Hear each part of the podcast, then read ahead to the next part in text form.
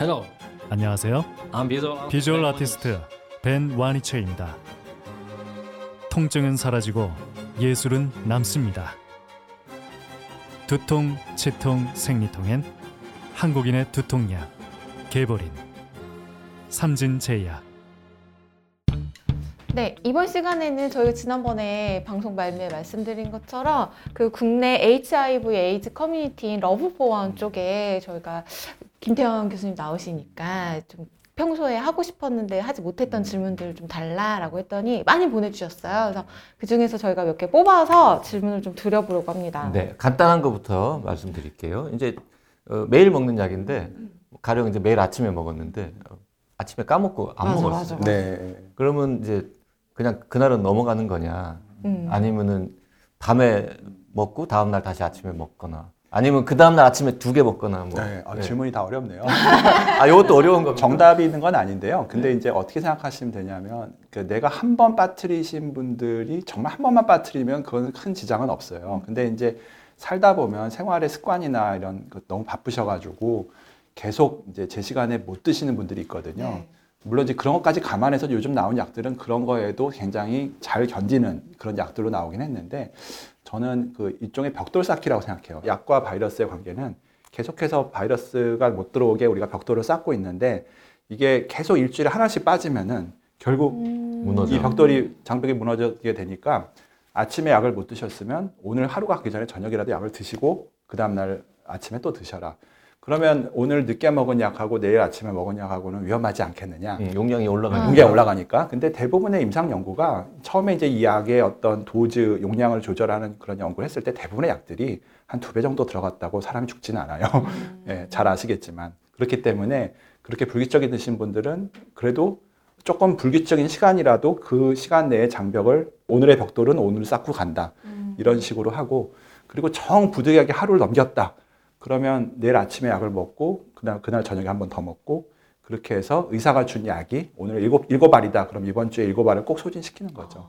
아, 하루 빼먹었으면 아침 저녁으로 그렇죠. 나눠서 네. 라도 어제 거를 먹는 게 낫다. 예, 예, 예. 근데 실제로 약들이 조금 다들 이렇게 작용 시간이라든지 이런 것들이 다 그런 조금 불규칙한 사람들한테도 견디게끔 디자인이 돼 있어요. 그래서 뭐 어떤 분들은 일부러 그러니까 연구 목적으로 그러니까 일주일에 한 번씩 약을 빼고 드시고 그러면 그래도 뭐 괜찮은가 이런 걸 연구해서 또 괜찮다 이렇게 하는 분들도 있어요. 근데 그거를 믿고 그렇게 먹으면 절대 안 되죠. 아. 음. 예, 우리가 매일 드시되 그렇게 의도치 않게 저도 제가 아침에 뭐 고지혈증 약뭐 이런 거 음. 먹는데 그 실수로 까먹고 이제 출장 가고 이럴 때 있으시잖아요, 그죠? 예, 그러면 아 저녁 때라도 먹고 이렇게 하듯이 그럼 만약에 출장을 한 2박 일주일짜리 3일. 아, 출장을 갔는데 약을 깜빡 잊고 안 들고 갔어요. 그러면은 그 어떻게 해야 출장 돼요? 지역에 병원 찾아가면 처방해 줍니까?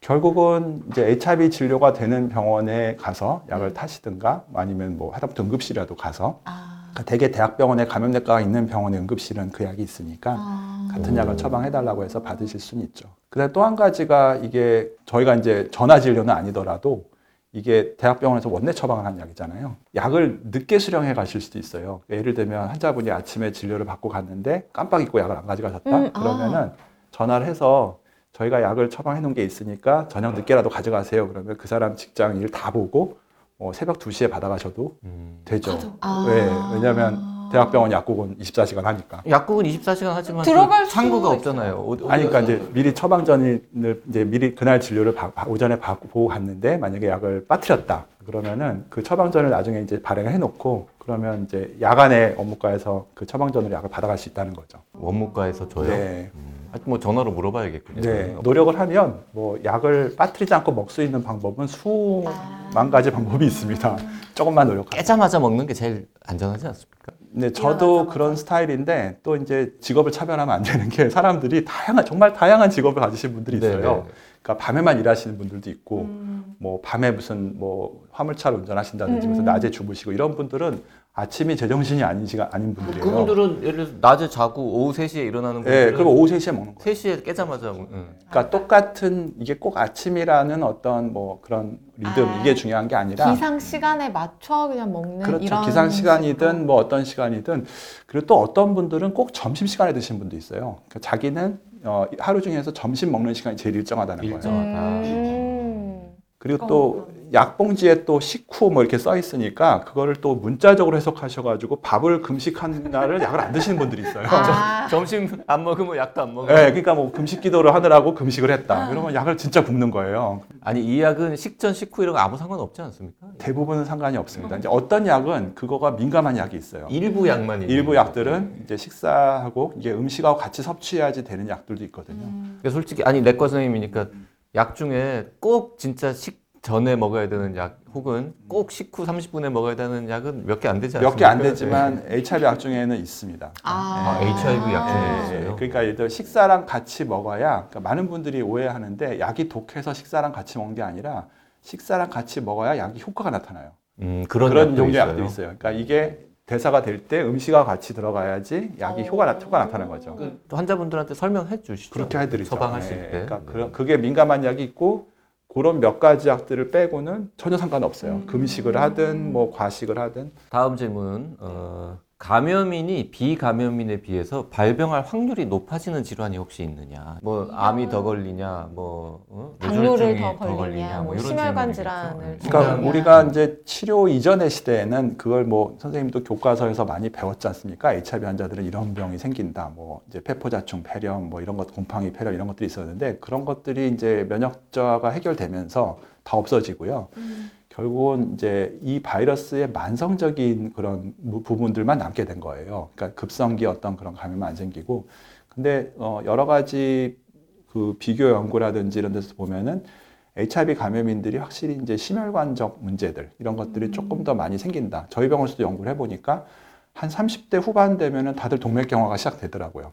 음, 근데 이제 그런 것들이 그냥 건강한 그런 일반 인구들보다 조금 빨리 오는 거거든요. 그러니까 예를 들면 우리가 보통 전통적인 심혈관 또는 뇌혈관 질환의 위험 인자라고 하는 것들이 있지 않습니까? 뭐 비만, 뭐 당뇨병, 고혈압, 고지혈증, 흡연 아니면 또 가족력 이런 것들인데 어, 제가 보기에는 HIV도 만성적인 바이러스 감염이기 때문에 원래 이 바이러스가 만성적으로 감염이 되면은 이제 혈관 내피나 이런 데 이제 영향을 줘서 여러 가지 심혈관이라든지 동맥경화라든지 이런 것들을 촉진시킬 수 있는 요소가 있어요. 그래서 본의 아니게 원래 제 전공은 감염인데 네. 저희 환자분들을 그 치료하다 보니까 정말 문제가 아주 극단적으로 합병증이 생겨서 입원을 해서 막 우리의 치료, 우리의 간, 우리의 간절한 치료가 필요한 분들은 점점 적어지고 네.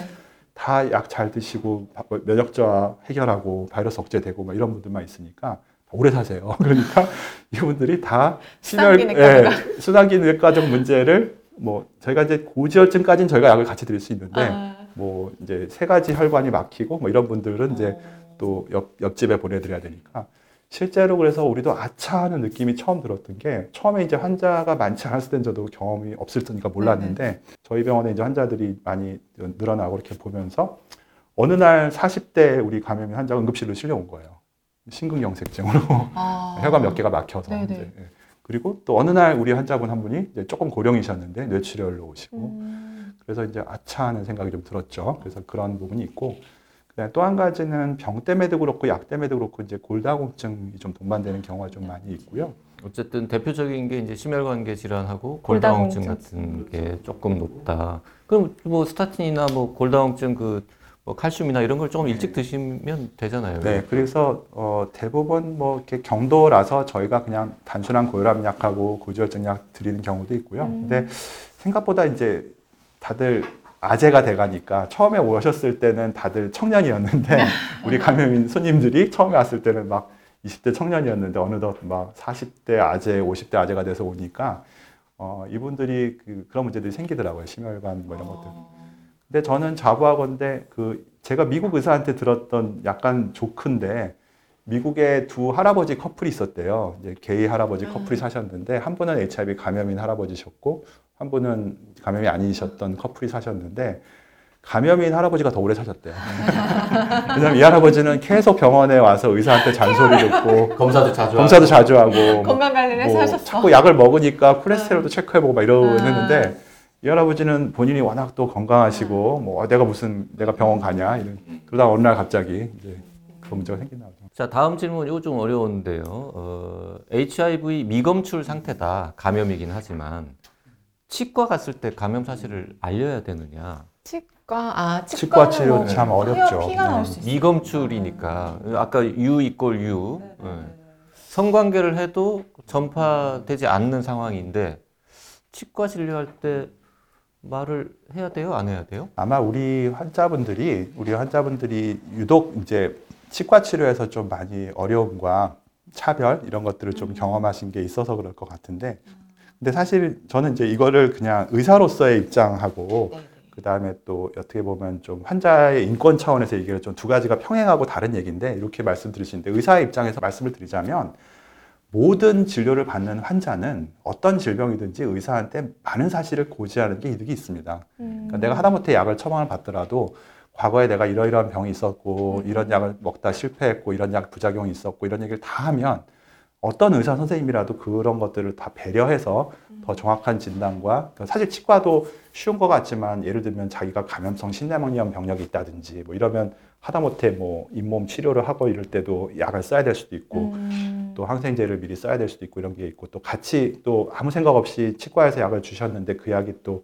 이 약하고 또 충돌할 수 있는지 음. 이분이 또 콩팥 기능이 안 좋은 사람인지 이런 걸 아셔야 되듯이 일단 보편적으로는 어, 어떤 진료 환경에서든지 그것이 치과뿐 아니더라도 고지를 당당하게 하고 치료를 잘 받는 게 맞습니다. 음. 그게. 정답이죠. 예, 실제로 환자분들은 전혀 상관이 없다고 생각하지만 의사들이 볼 때는 이게 굉장히 중요한 네. 관계가 있는 병들도 그러니까 꼭 많으니까. 뭐 치과에서 뭐 이게 전파가 되고 이런 가능성 때문이 아니라 당연히 치과 의료기관에서도 다 일반적인 감염 관리를 기본적으로 하는 음. 의료기관이라면 그 행위로 전파될 수 있는 가능성은 없잖아요. 그러니까 예를 들면 저희가 내시경 검사를 할 때, 그러니까 저희 병원 처음 있었던 얘기인데, 어, 저희가 HIV 감염인 때문에 내시경 감염 관리를 더 업그레이드 할 수밖에 없었어요. 그러니까 예를 들면 우리 감염인이 대장 내시경을 받고 저희 어머니가 그 다음에 그 같은 날 내시경을 받으세요. 근데 저는 안심하고 보내드릴 수 있었죠. 왜냐하면 모든 기구나 하다못해 포셉 하나까지도 다 일회용을 쓰고 뭐 옛날처럼 막 우리가 감염 관리에 대해서 무지했던 시절처럼 막 앰플 까서 막 나눠 쓰고 이런 게 없잖아요. 이제는 그러니까 어, 기본적인 감염 관리가 잘 돼 있는 의료기관이라면 어, 단순히 손 씻기 잘하고 주사기 관리 잘하고 이렇게 하면 전혀 문제가 없습니다. 그렇지만 이제 그런 측면보다는 방금 말씀드린 것처럼 의사한테 더 나은 진료를 받는다는 의미에서는 자기의 병력을 고지하고 그리고 또 많은 또 치과 원장님들도 또 잘 이해하시고 질병에 대한 이해를 갖고 계시는 선생님들도 계시거든요. 그러니까 어쩔 수 없이 그런 분들을 좀 찾아가시는 수밖에 없을 것 같아요. 좀 왜, 그 얘기했는데 막 째려보고 막 시로라 티내고 그러면 딴 병원 가 그냥. 딴 병원 가서 네. 그리고 저 진료 거부하면은 그, 그건 의사 그것도 또. 책임이잖아요. 뭐 의사 선생님들이 HIV 진료를 거부할 때 그렇게 노골적으로 거부하지는 않으시고요. 여러 가지 좀 뭐 얘기를 하세요. 뭐 이 병이 있으면 또 수술 위험이 있고 이렇게 얘기하면서 이렇게 우회적으로 하시는 경우가 많은데 사실 그것도 어, 선생님들이 잘 몰라서 그러신 거예요. 그러니까 의사들은 일반적으로 지, 지식을 갖게 되고 어떤 어떤 그 질병에 대한 이해가 생기면 생각이 바뀌잖아요. 음. 그러니까 저희 병원도 처음 저희 병원 환자분이 이제 수술을 받으러 이제 일이 네. 생겼어요. 그래서 네, 네, 제가 이제 모 이제 수술과 선생님한테 외과 교수님한테 어, 저희 환자 좀 수술해 주십시오 그랬더니 그분이 처음 하시는 말씀이 아이고 선생님 저도 처자식이 있는 몸이라 이렇게 음. 얘기를 하셨어요. 그게 이제 20년 전. 아, 20년 전에. 20년 전에. 요즘은 네, 그런 얘기 안 네, 할것 지금은 같은데. 저희가 수술 해달라 그러면 아, 올리세요. 아. 물어보지도 않아요. 그러니까 제가 보던 환자를 수술을 의뢰하면은 당연히 괜찮겠지 하고 하고 음. 보통 저희가 이제 마취과에다가 보낼 때 뭐 바이러스가 미검출이고 CD4가 어떻고 뭐 합병증이 없고 콩팥 기능 좋습니다. 이렇게 해서 수술해 주십시오라고 보내잖아요. 그러면 읽어보지도 않고 올리세요. 그리고 나중에 보십니다. 그 검출이 되는 상태에 있는 환자가 뭐 갑자기 사고를 당했다거나 해서 응급 수술을 하게 되면 그러면 좀 상황이 달라집니다. 똑같이 해요. 똑같죠. 예, 예, 예. 그러니까 어차피 예를 다 감염 들면 관리하니까. 응급은 뭐 응급 수술이라고 해서 저희가 뭐 이 사람이 비형 간염 있다고 해서 맹장이 터졌는데 수술을 못 해주거나 아. 예? 그렇지 않습니까? 코로나 때도 심지어 코로나 때도 했는데요. 음. 코로나 때도 그 얼- 사실 아시겠지만 코로나 때 수술하려고 그러면은 막이 레벨 D 레벨 D 맞아 방어 난리 났었죠. 난리 났었죠. 외과 선생님들 그자도 이제 나이 들어서 눈도 잘 안 보이는데 이 레벨 D 입고 수술 마이크로까지 해야 된다고 너무 그러면 막 너무 힘들다 막 이러셨는데 다 해주셨어요. 아. 물론 이제 그것이 우리 의료진들의 부담이죠. 왜냐하면 더 주의를 해야 되고 또 의료진이 노출되고 이제 자상사고를 입고 이런 것들에 대한 위험을 안고 하는 거잖아요. 그러니까 사실은 어, 많은 또 숭고한 의- 의사 선생님들의 노력에 의해서 이런 부분들이 어, 차별 없이 행해지고 있습니다. 그 제가 90년대에 이제 병원에서 일했을 때 실제로 그때는 이제 감염인이 아니라 환자, 아, 에이즈 에이즈 환자에서 이제 동맥혈 뽑고 뭐 이런 거 이제 조금 몇 번 해봤는데 솔직히 그때는 되게 이제 긴장되고 맞아요. 했었죠. 이 캡 닫을 때 네. 잘못 찌르면은 아, 감염될 수도 있다 뭐 이런 거니까. 저도 인턴 때 HIV 병동에 가서 혈액배양하러 갔는데 그, 그때 이제 제가 완전히 무식했을 때니까 막 떨리더라고요. 아. 찔리면 어떡할까 막 이러면서 그때는 좀 떨리는 게 정상이었지 않습니까? 약도 없었으니까. 네. 요즘은 뭐 그런 요즘 인턴들은 그냥 편하게 가서 네. 잘 하겠죠. 이런 질문이 있습니다. 에, HIV 감염인이 사망하게 되면 사망 진단서에 HIV가 적힌다는데 이게 사실이냐? 어, 뭐 HIV로 사망을 하게 되면 사망 진단서에 병명이 나오는 거를 왜곡할 수는 없습니다. 예를 들면 위암 환자가 위암으로 사망하면 저희가 사인을 위암으로 쓰지 뭐 그렇죠. 다른 걸로 쓸 수는 노안이라고 쓸 수는. 없지 않습니까? 그러니까 어, HIV가 정말 그 진행된 에이즈로 사망하게 되는 경우 대표적인 경우가 이제 폐포자충 폐렴으로 사망하시거나 그런 분들은 뭐 선행사인의 HIV HIV 질환이라 쓸 수가 있고 그렇게 되면 이제 진단서에 쓰여지는데요. 하지만 이제 그 노출 범위도 결국은 뭐 화장을 하거나 장례를 치르시거나 이제 사망 신고를 하거나 할 때의 이제 노출이거든요. 음. 그게 뭐 이렇게 막 대외적으로 공개될 수 있는 건 아니고요. 사망 진단서를 보는 사람은 진짜 화장장이라든지 그렇죠. 음. 가족 말고는 아무도 안 보니까요. 그래서 뭐 그런 경우는 제가 봐서는 그렇게 문제되는 거는 아니고 또 그것 때문에 뭐 장례나 화장이나 어떤 뭐 차별이나 어떤 불이익을 받으시거나 이런 사례는 없어서요. 근데 다만 이제 어, 제가 장담하건대 앞으로는 에이즈가 사인인 경우가 거의 없어질 겁니다. 아, 음, 다른 병으로. 예, 좀- 저희 감염인들이 우리가 보통 암 환자 암 보는 전문의들이 내 암 환자는 암으로 안 죽는다, 감염으로 죽는다 이렇게 얘기하시잖아요. 그럼 저희는 저희 감염 환자들은 감염으로 안 죽습니다. 뭐 차라리 뭐 나중에 나중에 다른 암이 걸리시거나 뇌졸중 음. 뭐 근데 감염인이라도 HIV가 진단서에 안 나올 수도 있을 것 같은 게 예를 들어서 감염인으로 쭉 살다가 뇌출혈이 됐어요. 네. 그래서 중환자실에 오래 있다가 폐렴으로 돌아가셨어요. 그러면 당연히 뇌출혈하고 그럼 폐렴으로. 뇌출혈, 뇌출혈하고 폐렴. 사인이 폐렴. 네, 방금 말씀드린 이유죠. 그러니까 음. 대부분의 HIV 치료를 잘 받으신 분들은 에이즈가 사망 원인이 될 수가 없죠. 그런 분들은 그냥 일반적인 진단서 받게 되고요. 근데 제가 이제 어떤 경험이 있었냐면 환자분이 유언하신 적이 있었어요. 어, 뭐라? 그러니까, 그러니까 자기가 가족들한테 감염 사실을 알리지 않고 치료를 받으셨는데 돌아가실 때 이제 유족들이 이제 알게 되잖아요. 그래서 실제로 그런 경우 제가 유언이 없었기 때문에 유족들한테 그런 자초 지정을 설명을 나중에 드린 경험도 있고요. 음. 그러면 이제 가족들이 처음에 와서 아니 왜 젊은 사람이 이렇게 치료를 제대로 안 받고 이렇게 죽게 만들었냐고 항의를 하시러 오셨던 분들한테 나중에 이제 사실은 이러이러한 어려운 음. 사정이 있었고 환자분도 굉장히 열심히 치료 받으시다가 가셨다 했던 적이 있었는데 근데 예를 들면 환자가 유언을 할 수가 있죠. 자기 가족들한테 이제 이런 사실을 알리지 않게 음. 진단서에 좀 뺄 수 없겠냐. 근데 물론 그것도 항상 가능한 건 아닌데요.